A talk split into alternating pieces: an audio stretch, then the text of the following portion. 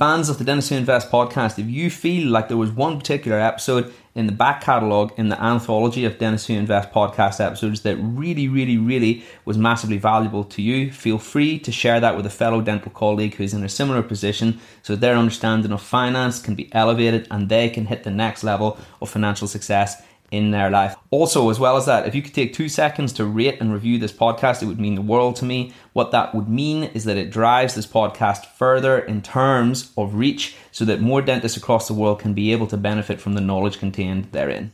Welcome. Welcome. Welcome to the Dentists Who Invest podcast.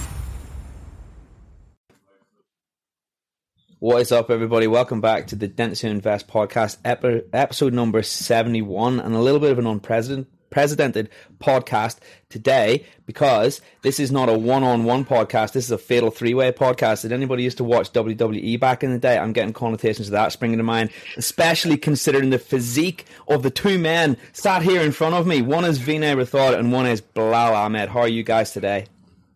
Amazing, James. How are you doing? Oh, mate, I'm 10 out of 10. Bilal? I'm good, man. I'm good. Just, that uh, is... I mean, in that. I'm in the twilight hour before my fast opens, but I'm I'm good.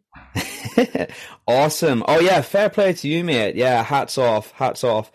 Uh, yeah, it's not easy to fast. Certainly, I, I it's not something I've ever done and I think it's something I'd struggle with. So fair play to you, mate. So today's podcast is a little bit of a unique one because we are combining the unbelievable knowledge of these two gentlemen in one unique podcast today, and we're playing off the ramifications of mortgages versus limited companies versus taxation, all of those things under one roof, under one podcast, and for dentists as well, because we've done everything. We've done those two topics to death.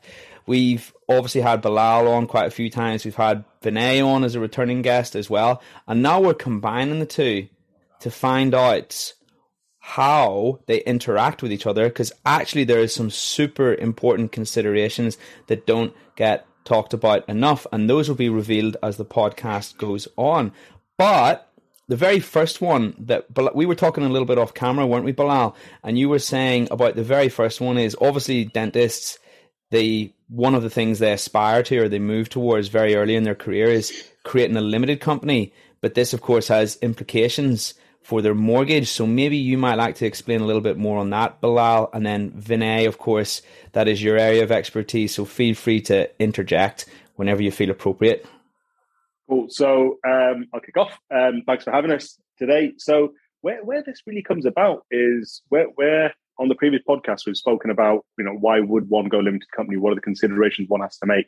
Today is really more about timing. So we're not going to go over um, stuff we've already covered off, but I mean, shout out to the, the podcast we've done previously and, and, and, the ones that already exist on the Dentist Who Invest Spotify or the, the, the podcasts that are out there at the moment, because this is very much in line with what we've discussed previously and the journey sort of continues. This is almost a, a, a landing that says, well, I'm at the point where I want to think about it.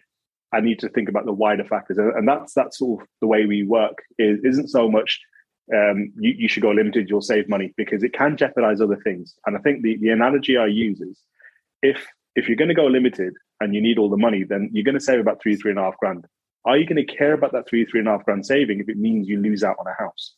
Now, in the grand scheme of things, you're not going to care. Once you get the keys to the house, you're not going to care that you, you sort of lost out a three grand saving. What you're going to care about is you've managed to get into the house. With the, with the way property prices are moving, um, it, it, gets swallowed out anyway. So where where this all comes about is when we look at the, the, the wider strategy, and one of the things that I do as part of the consultations is understanding you. You know, what are you trying to achieve? What are you trying to do? And then that really ring fences some of the things we why we wouldn't and wouldn't do them. That's why we always give the explanation. Where this conversation, sorry, you're going to say, James. Sorry, I just wanted to jump in. You know that three grand saving is that the saving that occurs the second that you hit above the basic tax rate? Is that what you mean? Is that what you're referring to, or did I get the wrong end of the stick there? No, no. So, so if you were earning, you know, anywhere 50, 60, 70 grand a year uh, after expenses, and if you chose to go limited in that year, you, in that first year of going limited, you would save about three, three and a half grand if you took oh. all the money out. Now, one right. of the things we've t- we spoke about in, in, a lot of detail, and certainly on on the course as well, is you don't take all the money out. But mm-hmm. the the argument being, if if you getting on the property ladder is massively on the horizon, the argument being you're going to need all the cash to pay for the deposit, to pay for the legals, to pay for the stamp duty, to pay for the moving, to pay for the furniture. You're going to need the cash in the short term. So, you know, these 10, 15, 20,000 pound savings we see by going limited aren't generally accessible if you need all the cash. Totally with you. Yeah, absolutely.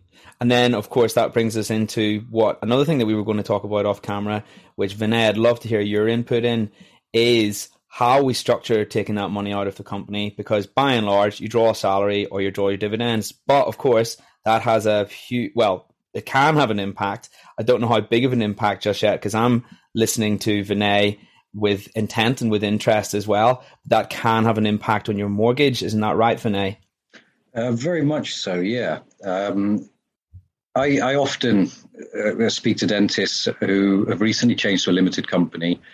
Um, they're very excited about how much money they're going to save in tax, and that excitement disappears somewhat when they realize it's going to cause a problem buying that dream home that they've just had an offer yeah. accepted on. Um, please ring us before you make offers on properties, guys, not afterwards. Um, it's it's much easier for everyone. Um, you've touched on salary and dividends, and Bilal touched on retained profits. Um, those are the three different types of money that you have in a limited company scenario. When you're self employed, be it a sole trader or a partnership, your tax return shows how much profit you've made. So, money you've taken into your bank minus any expenses that Bilal says you're allowed to deduct um, gives you a, a, a profit value, a net profit that that that value is what your tax bill is calculated on. So that before tax profit is your income. You've paid tax on the whole lot, and the money is in your name, right? So James Martin has had a net profit of this much. Therefore, for mortgage purposes, that's your annual income. I'm not going to go into great detail about self employed underwriting, but typically two years of your average net profit unless the profit is less in the most recent year, then it's the most recent. But I'll add, we can get mortgages based on projections in certain scenarios, but that's not what this podcast is about. So you go to a limited company structure. All of your money isn't legally yours anymore. Not necessarily. Now, it may be that you own 100% shares in the company. And in all intents and purposes, that money is yours because if you want it, you can just take as big a dig- uh, dividend as you want. No one can stop you. All right. But the problem is, it's not actually legally yours until you've taken said dividend. And that's where a lot of people have a bit of a problem. So there's two sides of this. Some people think it's far too much in one direction, and other people don't realize there's an impact at all.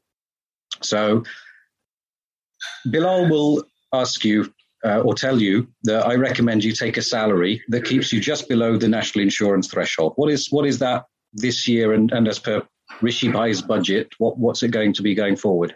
So about nine and a half grand at the moment is, probably where I'd like it to be, but going forward from July onwards, it's twelve and a half grand.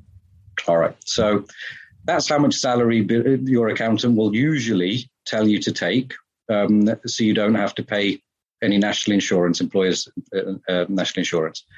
Um, then anything else that you need to live, depending on how lavish your lifestyle or humble, will dictate how large a dividend you take. All right. Your salary and dividend combined is usually what most banks will look at to get you a mortgage, right? So if you've got a hundred grand of, of profit, you, you I know this isn't technically accurate, Bilal, but it makes the point. You take a 10 grand salary and you're left with 90 grand in the uh, in the business. You take a, a 40 grand dividend because you need to spend 50 grand a year. Then you've got 50 grand retained in the business, right? I'm after tax, uh, corporation tax. The motivation is corporation tax is considerably less than higher rate income or extra rate income tax. Um, some people think you need to take a massive dividend in order to get that massive mortgage. So if you're earning a hundred grand in the business, but you're you must take all of that hundred grand out in salary and dividends. Can, can I can I just jump in one second, Vinay? Sorry, mm-hmm. um, it, it's just uh, just let's set the scene slightly here. Is uh, when when you operate as a sole trader, so so so the main consideration is when when one op- operates as a sole trader, you make a hundred grand a year after expenses, that's the number that you would use to then base their affordability on for a mortgage. So that, that's what the multiplier is then based on. Yeah. When you operate via a limited company, that same 100 grand after expenses is then sort of diluted a little bit further because from that 100 grand, you then knock off the 10 grand salary, leaves you with 90 grand. Once that 90 grand, then you then have to allow for tax. So what Vinay was saying before is um, pre-tax income is is what it is. That's what we base your income on. And Vinay is right. So from a, from a limited company perspective, you know, Vinay Limited is a separate legal entity to Vinay the person. That money is not Vinay's until a dividend's been declared, which is absolutely right. That dividend can only be declared once corporation tax is allowed for. So that same hundred grand in that same scenario actually looks very different on your self-assessment should you take the income. Now. That's and that's where some of the saving is because company company pays corporation tax first, and then you're left with the difference. Uh, you take all the dividend out now. So the first thing that I always say to clients is, you know, what are you trying to do? What are you trying to achieve? Because right now, your self-assessment might not again bearing in mind you've taken all the dividends available from the company your self-assessment might now show 83 grand whereas your sole trader statement would have shown 100 grand now it's the same 100000 pounds that you've earned you've not earned any less money but now technically your 100 grand has less buying power. Um, and that's the bit that so that's the first red herring. So the first is if you're trying to do that how how how beyond your limit are you getting you know how how how, how close are we flying to the sun? The second bit then is I don't really advocate limited companies unless you really have a purpose for them.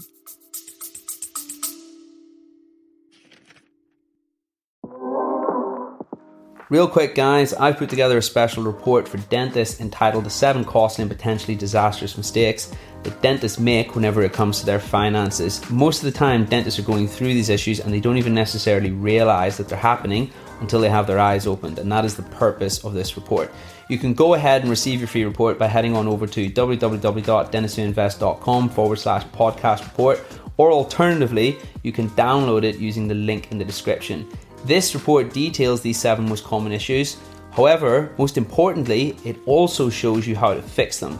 I'm really looking forward to hearing your thoughts.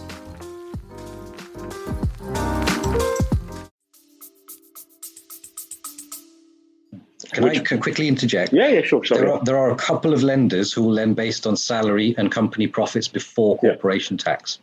Okay. Yeah. So it, it isn't always the case that the limited company will give you a smaller multiplier. Yeah. But, but, but, but in yeah, majority it is. Yeah. Yeah. But we're small, but we're sort of diminishing the pool slightly because I think the way I like to do it is to give balance because I don't like to talk about things that I, I am not I, am not au fait on, which is why I always say, look, from what I know, as a sole trader, you've got access to all these 10 lenders, for instance. When you go limited and you've not got enough accounts, so you, you, you theoretically need two years worth of accounts. So that now, because you've not got two years worth of accounts, yeah. you, it, the, the, the, the, the, the panel shrinks. Yeah. Then if we want the specialist lenders that give us this, then then the panel shrinks even even further. So mm. and that that's not still a bad thing because I think so. How how this whole thing came about was the house that I live in now, um, I've got equity in it. I want to roll it into another house. I don't want to take out any more money out of my company than I absolutely have to. My mortgage advisor, who's not a specialist, said my self assessment, wife's self assessment needed to show X amount. Now, that was excess money that we didn't need that we were going to get whacked on tax on because once you once you start taking over 50k in your company, you're then paying tax at 32.32.5 percent, which is going to rise to 33.75 percent in the in the coming year. So I was on the phone to Vinay, saying, look, what are my options? And he said, look, the, the, uh, providing we've got the deposit, which we do, we we've got cash, we've got cash savings, we've got the equity in the house, we want to roll that into another house. Um, you don't need to take that out because we, I wholly own my limited company, my wife wholly owns her limited company. We can take the the the, the taxable income or the, the profit after tax profit or the profit value. figure, the profit value from from that position. So that puts us in in a significant significantly better position. But we are far further down the road where I've got three, four, five years worth of accounts. Now, where this conversation really comes from and where, where I say to my clients, go speak to Vinay, is when they're at that sort of juncture where they're saying, I really want to go limited. You know, I, am making the kind of money where I, I'm making good income. I want to start being more tax efficient, but I haven't bought my house yet. So this is where we then say, go speak to Vinay for, for these reasons. Now, sort of the way the way sort of you explained to me was fantastic. Is you know, I don't know if you want to mention any uh, lenders or anything, but who my mortgage was with, they wanted two years worth of accounts. There's another high street lender. When we say that the pool diminishes, it's not it's not sort of your back street your back street mortgage lender that's going to going to want 15 points. There are, there are still uh, some reputable lenders. There's just a lot yeah. less of them. Yeah. Yeah. So good. I'll, I'll, I'll, let you finish. no, no, I can... no. I was, I was, sort of going to hand back to you at that point, where because right. that, that that's what I found really useful because um, using someone like yourself that deals with professionals, um, we're sort of all bunched in the sense, of, like your mm. doctors, your dentists, your pharmacists, your lawyers. They're all sort of treated somewhat the same. exactly that. Um, there are for the for the, the elite professions. I, I, I like to say if if your Asian mum and dad would be proud that you did it at uni, then that's probably what the banks are calling the professionals doctor, dentist, accountant, solicitor, veterinary, veterinary surgeon. Um, so the, the, the, the typical um, uh, uh, prestigious uh, occupations. So you go to a normal mortgage broker. And again, I use this example with my clients, uh, and, and I say to them, How many patients do you think sit in your chair in an average month that are high earning self employed professionals? And that's the same proportion an average mortgage broker gets of high earning self employed professionals, right? I only speak to dentists and their spouses and some referrals from them. I've got a few medical clients as well, um, but primarily uh, we are a dental uh, specialist broker. Um, all of our clients, uh, almost all of our clients, are self employed in one form or the other. And they're all professionals. Hence, I know which banks offer the professional flexibility. So some banks will advertise for professional products. There are other banks that, and it, it took me a while to learn this. Um, uh, banks don't necessarily decline mortgages only because they don't believe you're safe to lend to. Banks have a finite amount of money that they want to lend. They have a maximum volume of applications they can process in any given time before they start creating backlogs, which is counterproductive they want to underwrite the easiest business that they can get through the door quick, quick, quick. And they can cherry pick because there's more people wanting to borrow money than they have available to lend. So I spent early part of my career sort of fighting the underwriters saying, look, you know, this is why these clients are are sound. You know, they're dentists, they're going to get this money. Why why can't you believe that? And it's not that they don't believe it. The powers that be have just decided these are less desirable clients.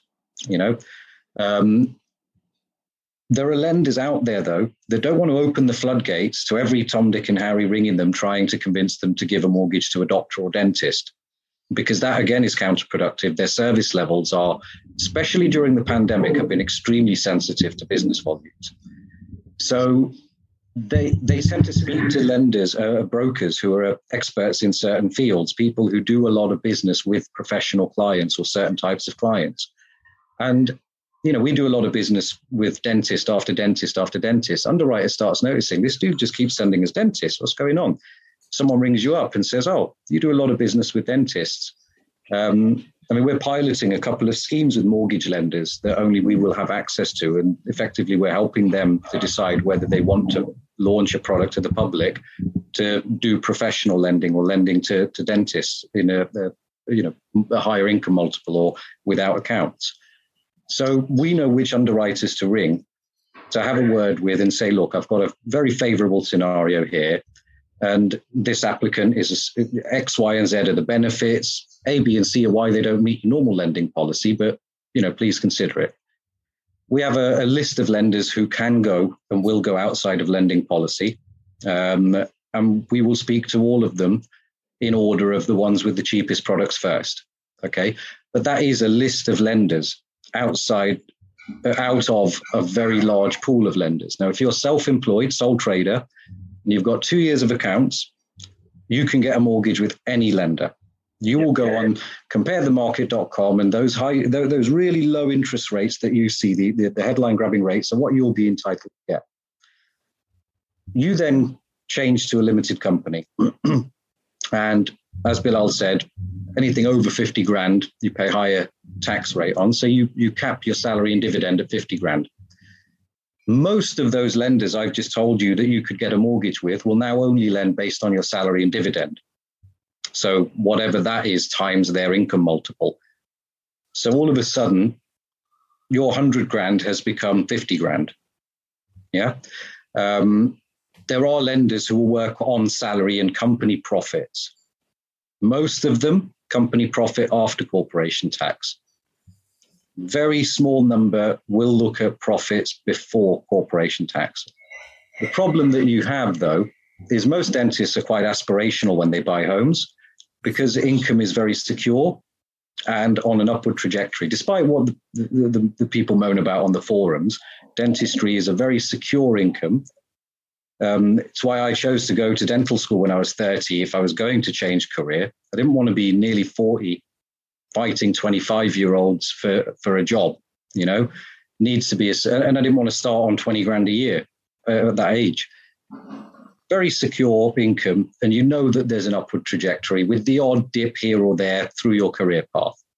Um, and, and for that reason, you don't get dentists who think, all right, I earn 100 grand, so I'm going to buy a 200 grand house, with the exception of people who live in areas where you do get a, a phenomenal amount for your money. But if you live in um, the south of England or, or an area that is high in demand, especially with prices like they are now, um, you're probably going to need a high income multiple.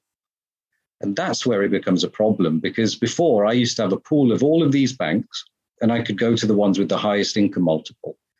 But you've changed to limited. So even though I've got lenders who work off the profits of the business, I've only got a small selection of those lenders and they're not going to have the, the widest range and highest in, uh, income multiples.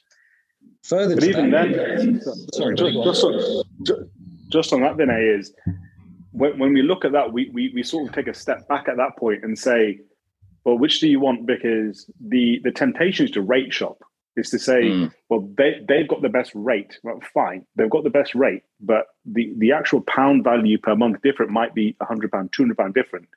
But but you have to get that to access that rate. You've now got to pay eighteen grand more in tax.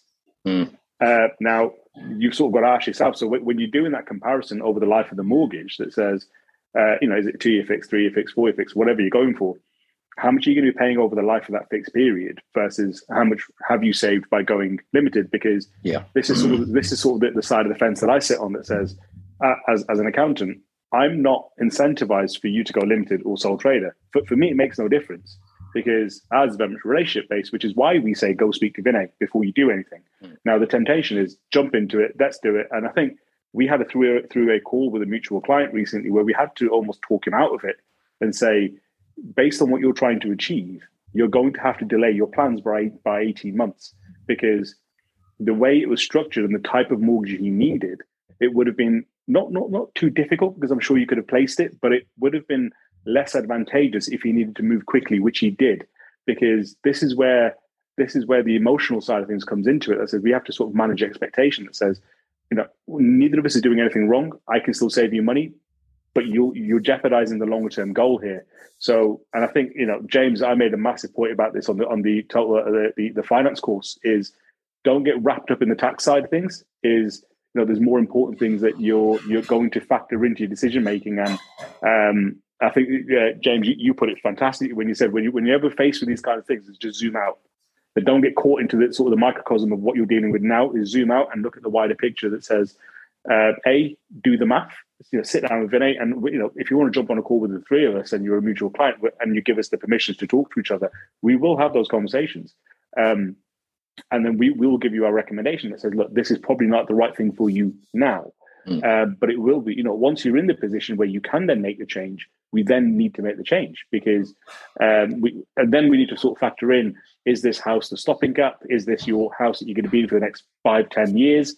Um, or you know, if you if you're going to get this house just to get on the ladder, refurb it, get your money out, and do it all again, then it's almost a case of well, do we now wait again another two years, mm. or is mm. it, or do we have enough of a window to then go to limited? So we've got two years worth of the clean accounts to then go back to the lender, and then then there's then there's no issue. So I think very much the purpose of this today for me was was was to show that there's two sides to the same coin. So you know, yeah. Vinay, Vinay, you put this fantastically. Is you know we look at finance for the dentist from very two very different perspectives. Um, and as and you know, I'm not here to to, to uh, which is why I don't opine on what Vinay does. Um, because I, I can't, and the, you know, it's an ever moving thing. You know, with base rate changes, everything like that. The whole the whole product the whole product portfolio changes again you know things like pandemic and stuff appetite from lenders changes all of that then moves but it that those sort of events don't affect accounting rules. So which is why I, I don't opine on them because it's go speak to Vinay, you know, and we'll, we'll work out the best option for you because um, within within all of that is we have a mutually a mutual goal here is to just to get the best outcome for you guys. Uh, is is is to ensure that you guys know and I think one of the one of my biggest passions in all of this is making sure people know their options and understand why you would do one thing over the other. And I think I, I make a big point of that. Um, so, so back to you, Vinay. Um, all, all, all uh, very good and correct points. Um, all I'll add uh, to that on top is um, the, the, the times clients know to ask the question is when they're planning to buy very soon. Sometimes we get clients come to us after they've already made the decision to change to a limited company and they want to buy a house. So um, there's two issues here. The first is being limited. How will they work out income? I think we've covered that well. The salary plus dividend is one option. The majority of banks apply. Salary and company profit is another option, which is more limited but can still be utilized. Yeah. Here's what I'd like to ask on that. Yeah. Listening very intently. Okay. Now, dividends tax, right? Over 50,000, right? It's Bilal, you'll know the numbers off the top of your head, but it's either 32% or 37% once your total, your cumulative dividends and income hit over 50,270 right now, right in this moment. The 5th of April, Oh, and it's going to change tomorrow, isn't it? Just tomorrow. tomorrow yeah. yeah. so we just got our nose in there, isn't it? But as of today, for those who are listening to this podcast today, it's going to be released next week anyway. So let's okay, forget that. What is what is the new rate from tomorrow? What is the new rate from tomorrow? Thirty-three point seven five percent. Ah, okay, so that's the dividends tax. So that's the there's the lower, higher, intermediate, or sorry, there's the lower, intermediate, higher dividends tax, right? So lowers thirty. So lower is going up to eight point seven five uh, intermediate is going to 33.75, and the top line number, I've, I've lost it. It's a 38 something. Is that, but that's over 150k of dividends of, of total income for the year. Right, brilliant. And then what is the basic tax rate from tomorrow? Is that the same? Basic the, tax. The dividend. Oh, so the, the threshold, the, basic tax threshold. Sorry, is what I meant to say. Yeah. Uh, so the, that's 12 and a half grand. So that's staying as it is. So 12 and a half grand, to the first 12 and a half grand you earn is tax free, then up to 50K is 8.75%. Ah, uh, yeah. So sorry, what I meant was you see that 50K, see the, ex- it's more like 50,270 right today, but tomorrow, yeah. what will it be? It's staying about the same. It's, that's oh, it's staying the same. Right. Okay, cool. Yeah, yeah. Right. So actually, do you know what? There's a podcast in itself, tax changes from next year. We should probably do that sometime mm. soon. But okay, so, so so those noting. Sorry, buddy, you carry on. You finish. Uh, well, no. Feel free if you felt like there was something relevant there to say. Feel free to jump in. Um, a lot of the people who are, are going to limited would uh, otherwise lose their tax-free allowance, and I'll allow Bilal um, to expand on that. People who would have had a net profit of over a hundred thousand, and there's an extra motivation there to change to limited, and, and this is Bilal's area. Yeah. Correct. So, a couple of things is, and this is where we drop in a bit of a gem for you because we've always got to add value, haven't we, James? Is so Rishi Sunak is changing the national insurance threshold. So the reason why we pay uh, ourselves a salary of about seven hundred ninety pounds a month is because anything more than that starts attracting national insurance employers and employees national insurance. So as an employer, when you pay someone a salary, you've got to pay um, 13, 13.8% on their behalf, which is monstrously ludicrous, but it is what it is. Now, uh, from tomorrow onwards, from from the for the 2022-23 tax year, uh, that rate is is increasing to 15.05 percent. So when you employ someone, you've got to pay 15.05 percent national insurance, but the rate at which you pay is increasing. So from July onwards, that amount is increasing to 12 and a half grand. So the employer's national insurance and the employee's national insurance is jumping up to um, 12 and a half grand, which means if you're an employee of a limited company now, increase your salary to that 12 and a half grand a year pro rata from July onwards, and you'll save about 500 pound in tax per person, per employee that you've got, or per shareholder director that you've got on your company. So if you're a husband and wife team and you up your salary, you'll save about a grand in tax. So so there, there, there's there's a free perler for you. Um, the other bit being none of that has a bearing on what we're discussing today because the the, the, the salary, all it means is you take a slightly higher salary, slightly lower dividend, keep you at 50K regardless. So um, that, that that's the bit on that is one of the reasons why we obviously we keep ourselves with that is, you know, if you don't need any more than 50k to live off, you leave the rest of the money in the limited company to invest. And I think one of the the more popular things that we get asked uh, on, on a regular basis is why why would I go limited? And one of the benefits is you get to control the amount of money you take out. So if you're a high earner and you're earning 150, 160, 170 grand a year, for every two pounds you earn over 100k after expenses, you lose one pound of your personal allowance. So when you get to 125k worth of taxable profit, you've lost your entire personal allowance. So that first 12 and a half grand, uh, 12 and a half grand tax free now disappears and you pay 20% on that. Now, and again, within all of this is again another factor to decide that says, well, with all the numbers, everything told, you can make it work by taking 99, 99,999 pounds worth of income and dividends at your limited company. You can make the whole thing work, and you forego that extra two and a half grand saving, uh, two and a half grand tax bill once you start once you get to 125k. Um, the idea, and I think I, I, I stress this point more than anything else about limited companies, is if you don't have a plan to invest with the money you leave behind, I don't think it's the right option um, because of the the wider factors. Now, if if you've considered all of that and said that the most popular thing we get is we want to invest in property, fantastic, it's a great idea. Um, I don't give I don't give financial advice. I don't say you know you should invest in property. You shouldn't. You know, it's a good idea. But I think the first thing is as a passive income stream, I don't think it's passive. I think it's very active. I don't know anyone that invests in property and and doesn't have sort of a hairline like mine. Um, but uh, the, the the other thing being then is um, the, the and again you, you see this loads on the on the on the on the forum, James is don't get a mortgage through a limited company because you'll pay more interest, you pay a higher rate of interest. But just from before I sort of pass the baton to Vinay on that on that point is from an accounting perspective, a you can claim the interest as an expense through a limited company for a buy to let property. You can't do that as a sole trader. B you've increased your amount of liquidity by by not taking the tax as income and putting it back in because if you were gonna you needed 50 grand's worth of deposit money you would have had to have earned 50k to then pay all the associate sorry 100k to pay all the associated taxes to be left with the deposit in the first place whereas if you've got one limited company the money left behind you paid your 19% corporation tax you've got more liquidity so don't get hung up on interest rates is is again i think I, I love the phrase that you said zoom out because zoom out see it all in the graph and you'll you'll see your graph do that over, over the life of what you're planning on doing.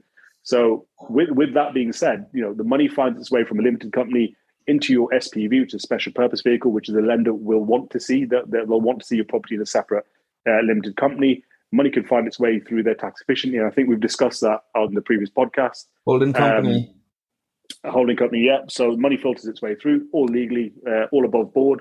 But from this point onwards, now, Vinay, what, what does a mortgage look like through a limited company for buy to lets? Okay. Um, very quickly before we get to that, the last thing I just wanted to add is I, have I've explained how changing to a limited company restricts lenders, and some will look at salary and dividend, etc. Uh, what I forgot, or what I hadn't added yet, was that that assumes you've got two years of accounts as a limited company, right? So that assumes you've changed some time ago. You filed two years of full trading accounts as a limited company. What happens if you've only recently changed to a limited company? Because this is a, a, situation I come across very often. Yeah. Is oh, I changed six months ago to a limited company, or I, I only I've only got one year of accounts as a limited company. All right. That will further reduce the pool of lenders we can get you a mortgage with. Again, there are lenders that will say, okay, that's cool. Let's look at your last couple of years of self-employed tax returns. We'll get a reference off your accountant to sign to say that you own 100% of the business, you're doing the same job as you always did. It was just a change for tax purposes, right? That's fine. So if you've already done this and you're watching this part or listening to this part of it thinking, oh crap, don't worry. It will make things more difficult. Just understand when you do get in touch that because you may got an AIP on, on one day, you know, you're going to have to wait about a week to get a decision because we have to go up front with all of your financial evidence to a bank and show them and put an argument forward, say, please support this. Their underwriter manually reviews it, which means it goes in their queue and will be looked at when its place comes. No matter how many times you ask nicely that I push them, they won't. Um, and then we'll get an agreement that they will support this. And then when we submit the application to get you your agreement in principle, the underwriter has to, to approve it, not the computer, which is what would happen if you had two years of, of tax returns.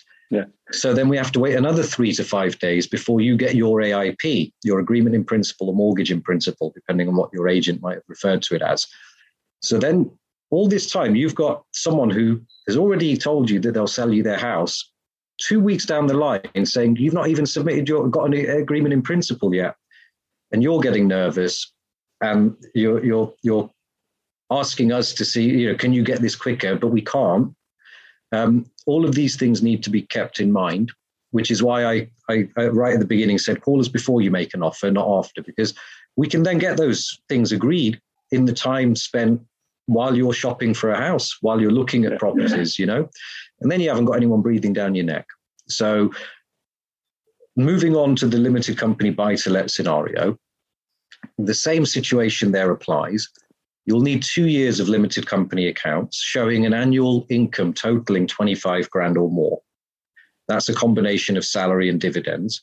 Again, some will look at salary and profit. I don't think that's going to be so much of an issue, Bilal, because everyone's going to have 25 grand plus in drawings. Correct. The issue being is you might not have two years. there are some lenders that have no minimum income requirements for buy to let, so they'll give a mortgage to someone with a zero income. We'll have to go to one of them means that a massively reduced choice of lenders, you might not get the most favorable rate, and you might not get as much as you wanted to borrow if that lender doesn't have the most favorable calculation. Yeah. So every every one of these complications on, on adds another layer of challenges. And usually I can overcome one or two things. Three becomes almost impossible, you know. And and what I can offer you becomes narrower and narrower which is more likely that it won't be within the scope of what you needed to move forward. So speak with your accountant and make sure you proactively mention, because not all accountants are like Bilal. Um, the amount of times that clients say to me, "My accountant never told me any of this, never said this this would be any problem." Like, well, I can't fault them for that because they're, that's not their job. They're accountants, you know. Um, Bilal used to be a mortgage advisor. I don't know if people know this. No way. For sure. Way back in the day, the first job I ever did. So I got qualified as a mortgage advisor when I was 18 and uh, I had a head of hair. Um, I keep, I keep yeah, I'm not, I'm not, I'm not bitter about losing my hair. Um, yeah, at 18, I qualified as a mortgage advisor. It, it, wasn't for me. It was probably the not not the area of finance I wanted to be in. Um, but yeah, so I sort of understand. Uh, look, this was this was. So he knows what to spot in, in you know you, are still going to remember things that cause problems so bilal always yeah. refers to clients say look you know he'll ask them are you looking to buy a property in the near future which is why he then says look speak to vin um, a lot of accountants I'll, don't have that i do that on the consultation whilst i'm on the phone to them so whilst we're having our consultation because because of the way we do the accounts a when i'm so we do the accounts throughout the year so we've got um, so as long as my client tells me, Vinay, you, you hit the nail on the head. Tell us before you do it, because right now, as the tax year has ended, we're prioritizing all our self assessments. Now, if I know you're trying to buy a house, you go right to the top of the tree that says, "I need to get you done dusted." So you can get your SA 302, so you can go back to Vinay with your number, so Vinay can go do the work that says last two years this is what you earn, regardless of limited company sole trade. But we've dealt with that bit. Now it's the sort of the mechanics managing expectations that says as long as you're proactive and you're letting us know what you need to do, we can then get you the documentation in readiness for you to make those steps to, to jump on those houses as and when they happen. Um, so it's so it's so it, again the way we do it is is the majority of the legwork's already been done.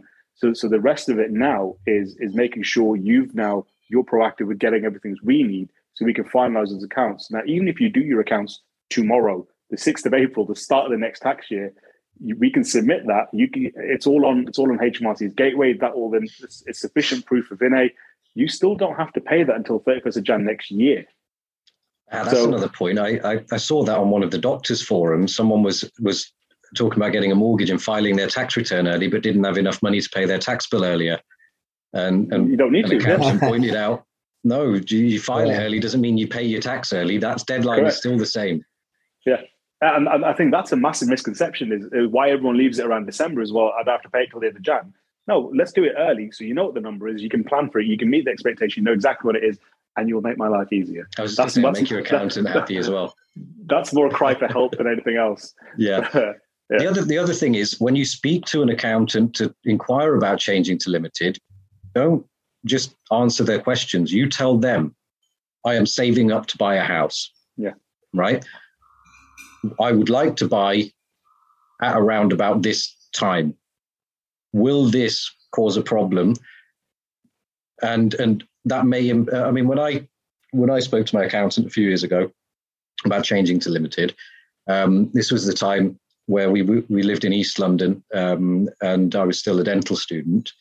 Um, the, the, the objective was always to buy a larger property when we could afford to in the next two to three years. My accountant said, so for two or three years, you'll save some money on tax, and then you'll take one big sodding dividend to pay for a deposit. And I always wanted to buy a, a house that would need a bit of money spending on rather than a polished, as high a value as it's going to be type of place.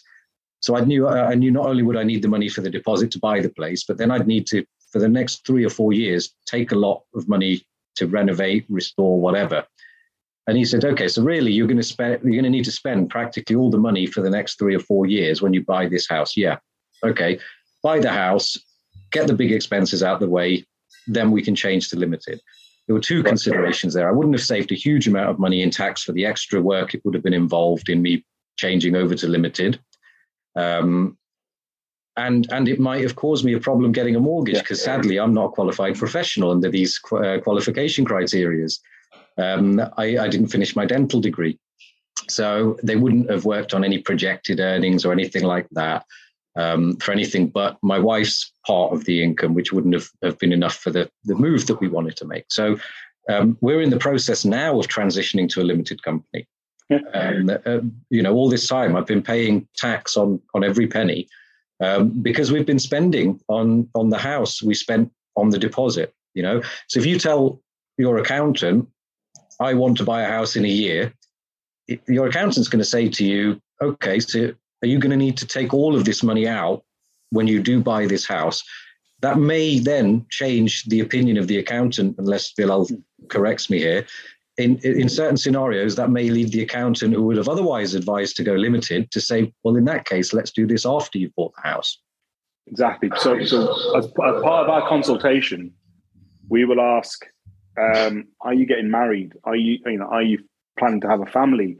Do you do you foresee any large expenditures in the in the coming years? Are you planning on taking time off? Are you planning, you know, even if your income right now is 50 60 70 grand are you going to be spending 20 30 of that on courses? You know are you planning on doing a master's? So there's more there's more questions than these are sets of numbers. Pick pick one you like. And i think the biggest one within that is is, is the house purchase because you know detrimentally everything else you know we can sort of make it fit but as long as we manage your expectation the house is the one that's outside of our locus of control and because of the, the way you know appetites change, markets change, everything like that, we know as a sole trader, you you, you are window dressed to be in the best position to get the mortgage. Once you've got it, we can reevaluate.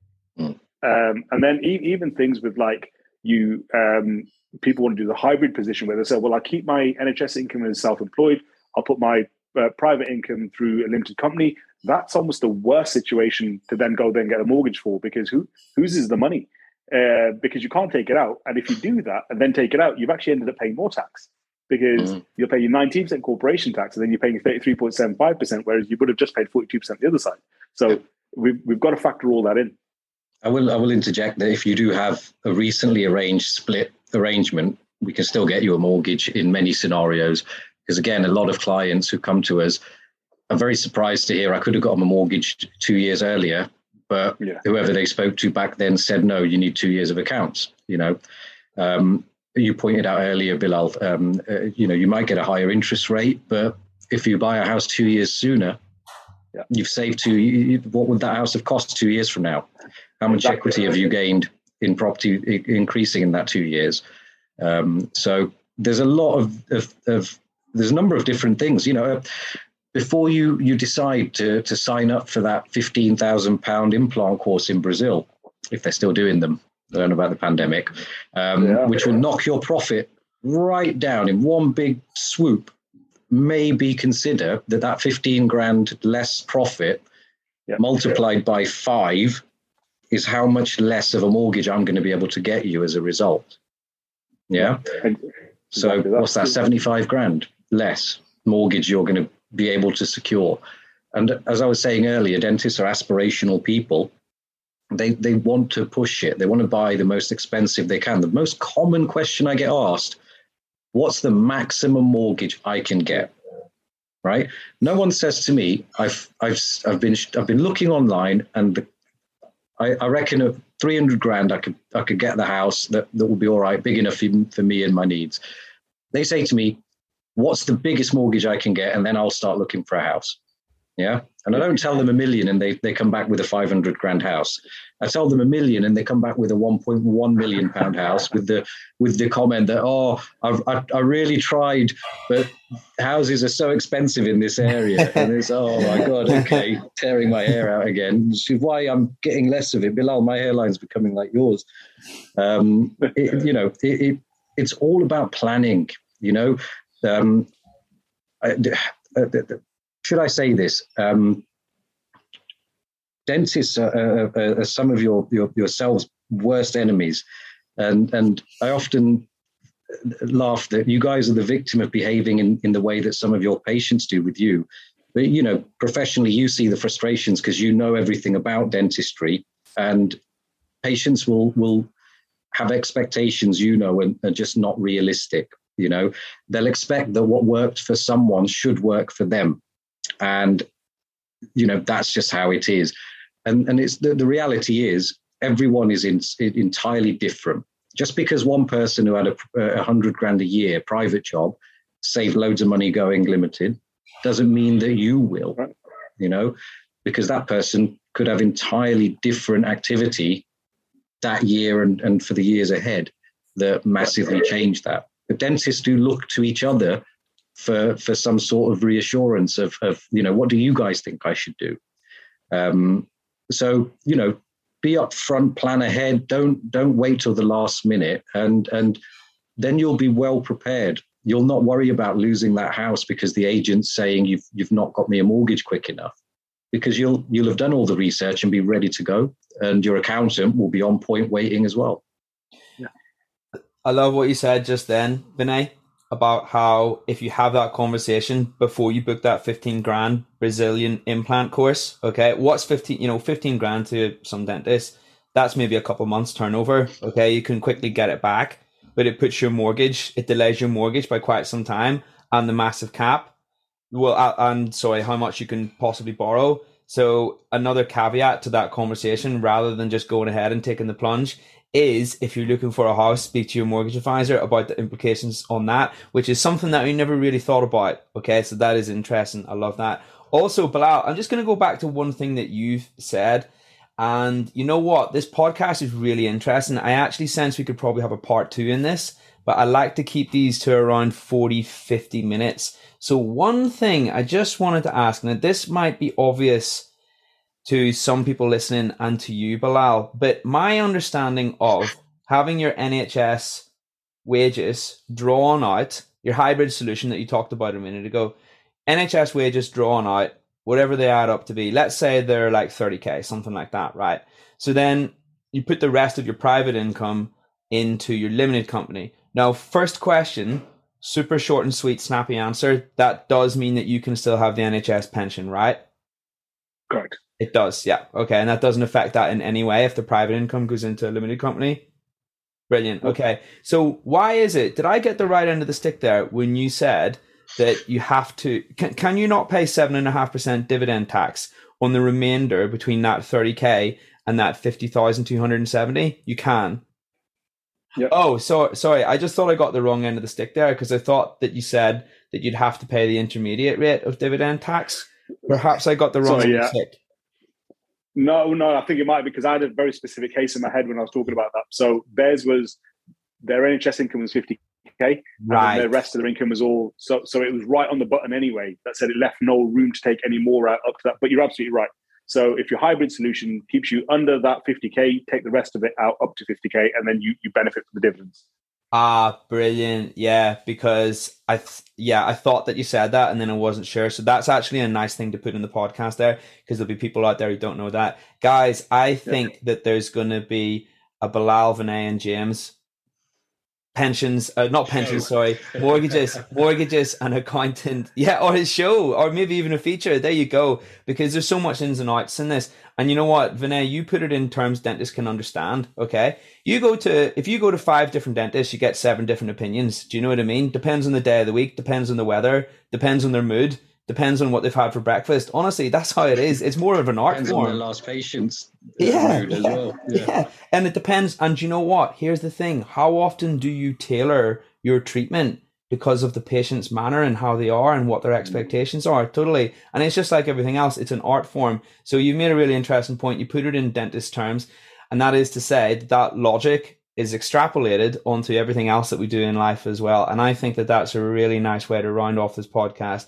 because there is more to mortgages, there is more to accountancy than meets the eye, and it's not always limited company, non-limited company, black and white. There's a grey area in between, especially when houses come into play.